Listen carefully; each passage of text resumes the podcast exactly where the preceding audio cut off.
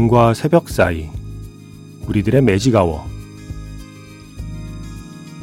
FM 영화 음악 저는 김세윤입니다.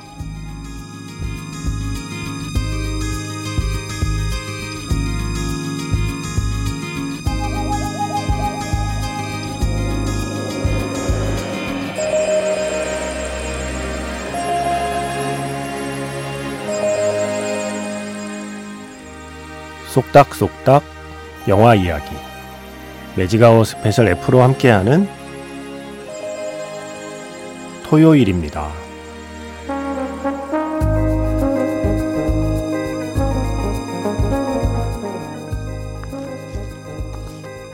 무더운 여름이 끝나기 전에 수영장을 가봐야겠습니다. 어떤 수영장이 좋을지 영화에서 찾아보기로 합니다. magic hour special F 수영장으로 간 영화. 영화 속 수영장. 먼저 처음으로 가볼 수영장은 바로 이 영화의 수영장입니다. Tick Tick Boom.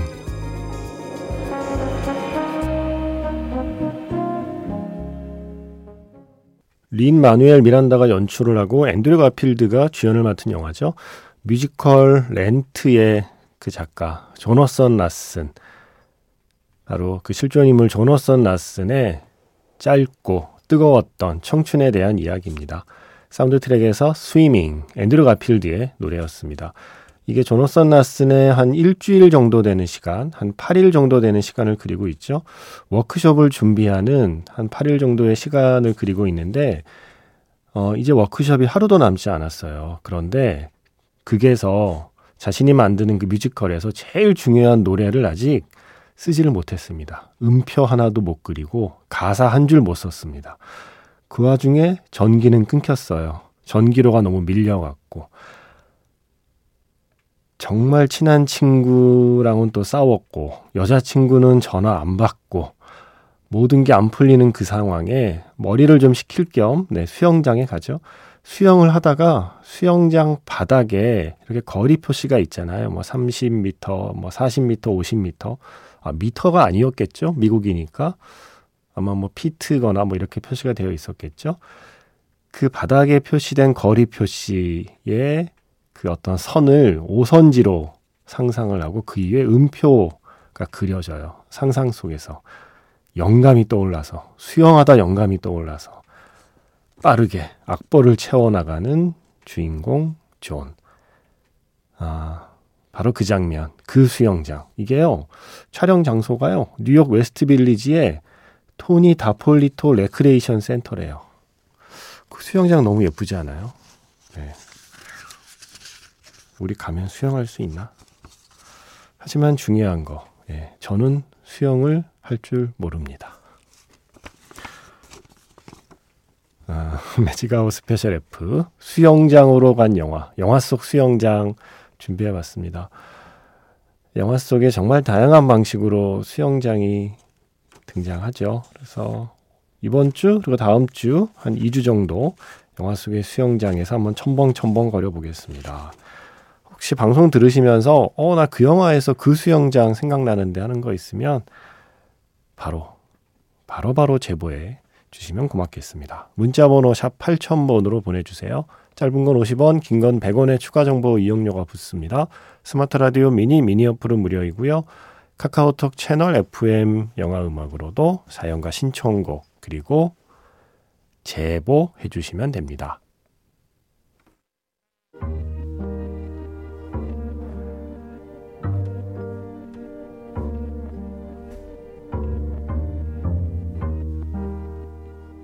밤과 새벽 사이 잠들지 않는 심야 영화관 FM 영화 음악 주말은 테마가 있는 영화 음악 플레이리스트 magic hour special로 함께합니다.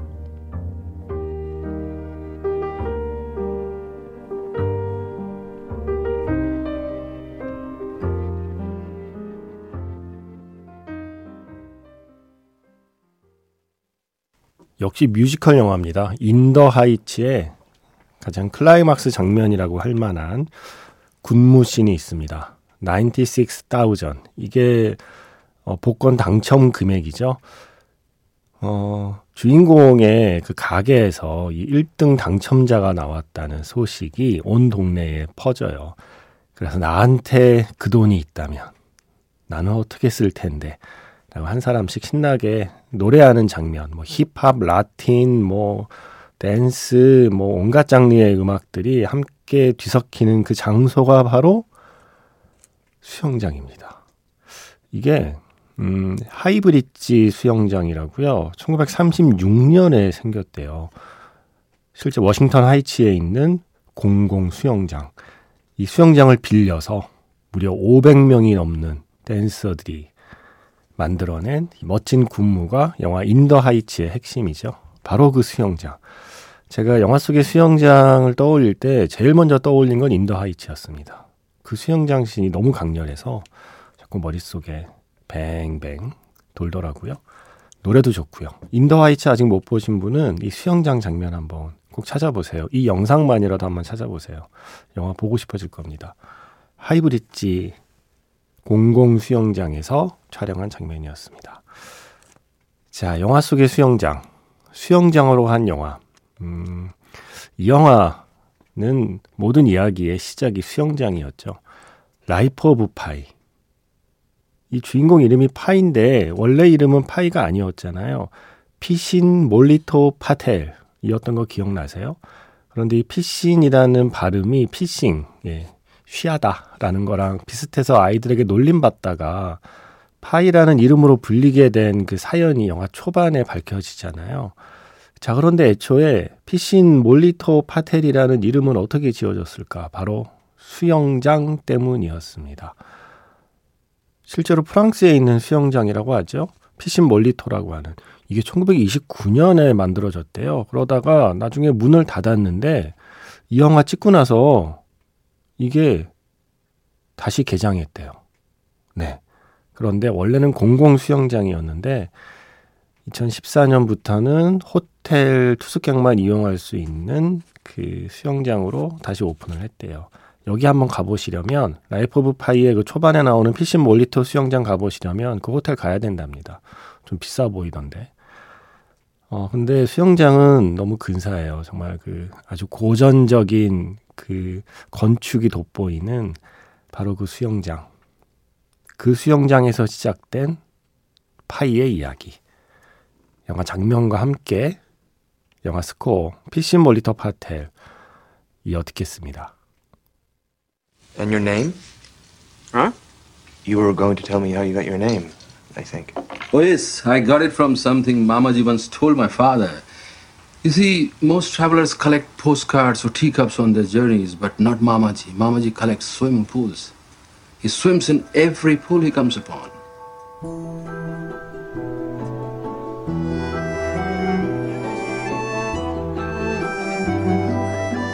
One day, Mamaji said to my father, that of all the pools in the world, the most beautiful was a public pool in Paris. That the water there was so clear you could make your morning coffee with it. That a single swim there changed his life.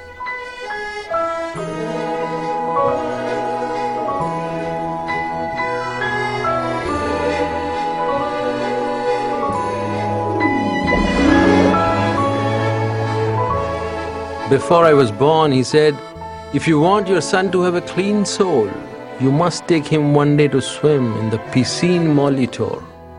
I never understood why my father took this so much to heart. But he did.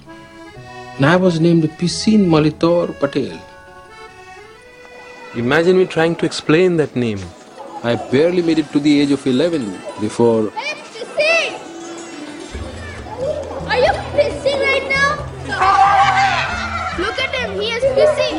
With one word, my name went from an elegant French swimming pool to a stinking Indian latrine. I was pissing everywhere. No pissing in the schoolyard. Even the teachers started doing it. Not deliberately, of course. So then, what might occur if we release gas too quickly? 라이프 오브 파이에서 피신 몰리터 파텔이라는 스코어였습니다.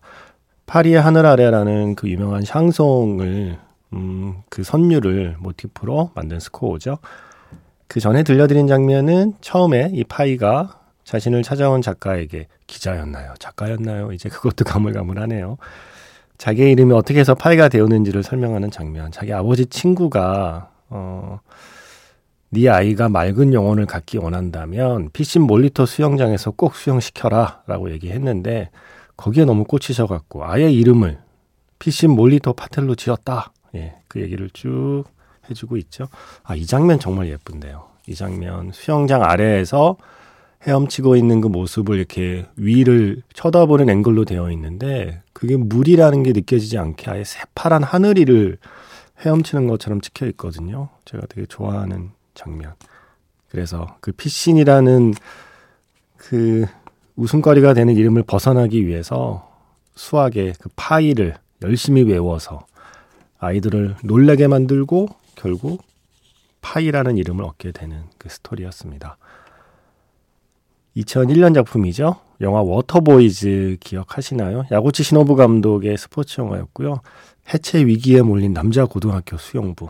그런데 꼭 이럴 때는 미모의 여자 선생님이 오시죠. 미모의 여자 선생님이 수영부를 맡게 되는데 이분은 수중발레 전공이라 남자 아이들을 데리고 수중 발레를 하겠다는 야심을 품게 되고 선생님의 미모에 반한 음, 어중이 떠중이들이 수영장으로 몰려들면서 함께 공연을 준비하는 과정이고요. 이들의 실력이 비약적으로 늘어나는데 크게 공헌한 사람은 돌고래 조련사 다케나카 나오토라는 이 코미디 영화. 마지막에 이 실제로 영화 찍으면서 거의 한 달 동안 맹 훈련을 했다는 영화의 실제 그 출연진들이 단체로 선보이는 그 수중 발레가 앞에는 계속 웃으면서 보다가 우와 진짜 열심히 연습했구나 하는 마음에 좀 감동적이기까지 했던 그 엔딩을 기억하고 있습니다. 찌마부키 사토시가 정말 정말 귀염 뽀짝하던 시절에 나왔던 영화로도 기억하고 있고요. 많은 곡들이 그 수중발레 장면에 쓰이는데 저는 역시 Waterboys 하면 이 노래예요. 실비 바르땅의 Irrésistiblement magic hour special F 수영장으로 간 영화. 영화 속의 수영장들을 지금 탐방하고 있죠. 오늘의 이 주제를 정한 게 바로 이 영화에서 제목을 따온 거예요. 수영장으로 간 남자들. 네, 그래서 오늘의 주제가 수영장으로 간 영화 이렇게 된 겁니다. 프랑스 영화죠. 수영장으로 간 남자들. 중년의 아저씨들이 수중 발레 하는 이야기예요. 이 영화 의외로 재밌습니다. 네. 별 기대 안 하고 봤다가 오 재밌다 하면서 보게 되는 그런 류의 영화 있죠. 바로 이 영화예요. 수영장으로 간 남자들. 올리비아 누튼 존의 피지컬이 쓰이는 영화고요. 그 전에 들려드린 곡은 조금 젊은 남자아이들이 수중 발레하는 이야기. 실비 바르땅의 뭐 저항할 수 없는 뭐 저항할 수 없을 정도로의 뜻이라고 하죠. Irrésistiblement이었습니다. 영화 Waterboys에서 들려드렸고요. 지금까지는 웃음이 넘치는 수영장을 좀 떠올려 봤다면 이제는 약간 슬픈 수영장 장면들을 떠올려 보려고 합니다. 1995년 영화 마이크 피기스 감독의 라스베가스를 떠나며의 수영장이 저는 잊혀지지가 않네요. 그 물속에서까지 술을 들이켜고 있는 주인공 벤, 니콜라스 케이지가 연기한 그리고 엘리자베스 슈, 세라 두 사람이 함께 시간을 보내는 그 수영장 떠올려 봤습니다. 수영장에서 오래전 흑백 영화 한 편 같이 보고 그러면서 스팅의 음악이 시작되고 수영장 물에 눈물을 감추기 좋았던 바로 그 장소. 영화 라스베가스를 떠나며의 수영장입니다. 라스베가스를 떠나며에서 스팅의 Angel Eyes였습니다. 어, 그리고 이제 또 슬픈 수영장 한 곳 더 가볼게요. 제일 최근작이죠. Aftersun의 그 수영장. 아빠랑 함께 갔던 그 리조트의 수영장이요. 음, 수영장이 여러 번 등장하는데 그 중에 오늘 고른 장면은 영화 초반에 나오는 장면입니다. 아빠랑 같이 수영장에 잠수를 해서 서로가 서로의 사진을 찍어주는 장면. 그때 아이가 나레이션을 하죠. 같은 하늘 아래 있다는 게 좋다. 그랬더니 아빠가 그게 무슨 뜻이야? 노는 시간에 가끔 하늘을 올려다 보는데 그러다가 태양이 보이면 우리가 같은 태양을 볼 수 있다는 사실을 떠올려 비록 같은 장소에 함께 있진 않더라도 아빠랑 나랑 같이 있는 거나 다름없잖아. 라고 하는 이야기를 해요. 그래도 같은 하늘 아래. 네. 그런 말을 하는 딸을 옆에서 이렇게 지켜보는 아빠의 마음은 어떨까요? 그래서 처음에 수영장에 잠수해서 함께 사진 찍고 나면 그 다음 장면에 수영장 밖에 이렇게 피치타올 깔고 누워서 이 대화를 나누고 그 다음에 샤워실에서 몸 씻고 그렇게 시간을 보내는 그 영화 Aftersun의 그 순간들 어, 아빠와 함께 했던 그 짧았던 여름 그 수영장을 아이가 어떻게 잊을 수 있을까요? 영화 Aftersun의 그 장면 그리고 이제는 슬픈 음악이 되어버린 퀸과 데이빗 보위의 Under Pressure까지 듣겠습니다. 데이빗 보위와 퀸이 함께한 노래입니다. Under Pressure. 영화 Aftersun에서 들려드렸고요. 그 전에는 아빠와 함께 시간을 보낸 그 여름의 그 수영장. 물속에서 함께 사진을 찍던 그 아빠와 아이의 장면 함께 들었습니다. 어, 슬픈 수영장 하나만 더 떠올려 볼게요. 눈물을 감출 수 있는 어쩌면 유일한 공간. 영화 한공주의 수영장입니다. 천우희 씨가 맡은 그 주인공이 왜 수영을 배우는지 우리는 영화 후반부에 가서야 알 수 있게 되죠. 중간에 친구들이 물어봐요. 공주야, 너는 꿈이 뭐야? 그랬더니 25m 한번 가보는 거. 그때 한 친구가 그런 말을 해요. 공주야, 가봤자 벽이야. 그때는 그냥 흘려듣게 되는 대사인데 영화가 다 끝나고 나면 아, 그 대사가 제일 중요한 대사구나라는 걸 깨닫게 돼요. 수영장에서도 25m를 가면 그래봐야 결국 벽을 만나게 되는 거잖아요. 어쩌면 이 주인공 공주 역시 그렇게 열심히 열심히 발버둥 쳐도 그를 기다리는 건 벽일지 모르겠다는 생각을 하게 만드는 그런 슬프고 그리고 또 답답한 그런 이야기. 하지만 우리 모두 반드시 눈 똑바로 뜨고 봐야 했던 이야기죠. 영화 항공주에서 그 친구들이 나누던 대화, 그리고 공주가 수영 연습 하던 장면, 그리고 그 친구들과 함께 아카펠라를 연습하던 그 노래가 바로 이 노래였죠. 차오 벨라 차오. 오늘은 영화 두 교황 사운드트랙에서 스윙글 싱어즈의 노래를 준비했거든요. 그렇게 장면과 노래 이어 듣겠습니다. 그럼 공주는 꿈이 뭐야? 그래 뭐야? 풀장 완주 응? 응? 25m? 왜?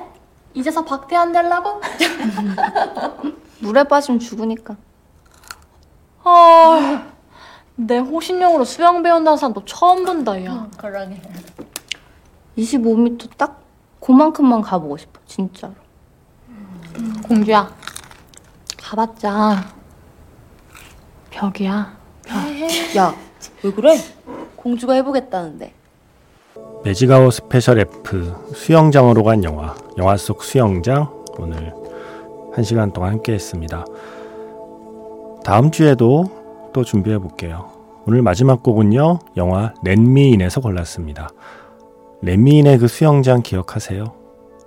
스포일러가 될 수 있으니까 아무 말씀 마시고요. 혼자 머릿속으로 그 수영장 장면 떠올려 보겠습니다.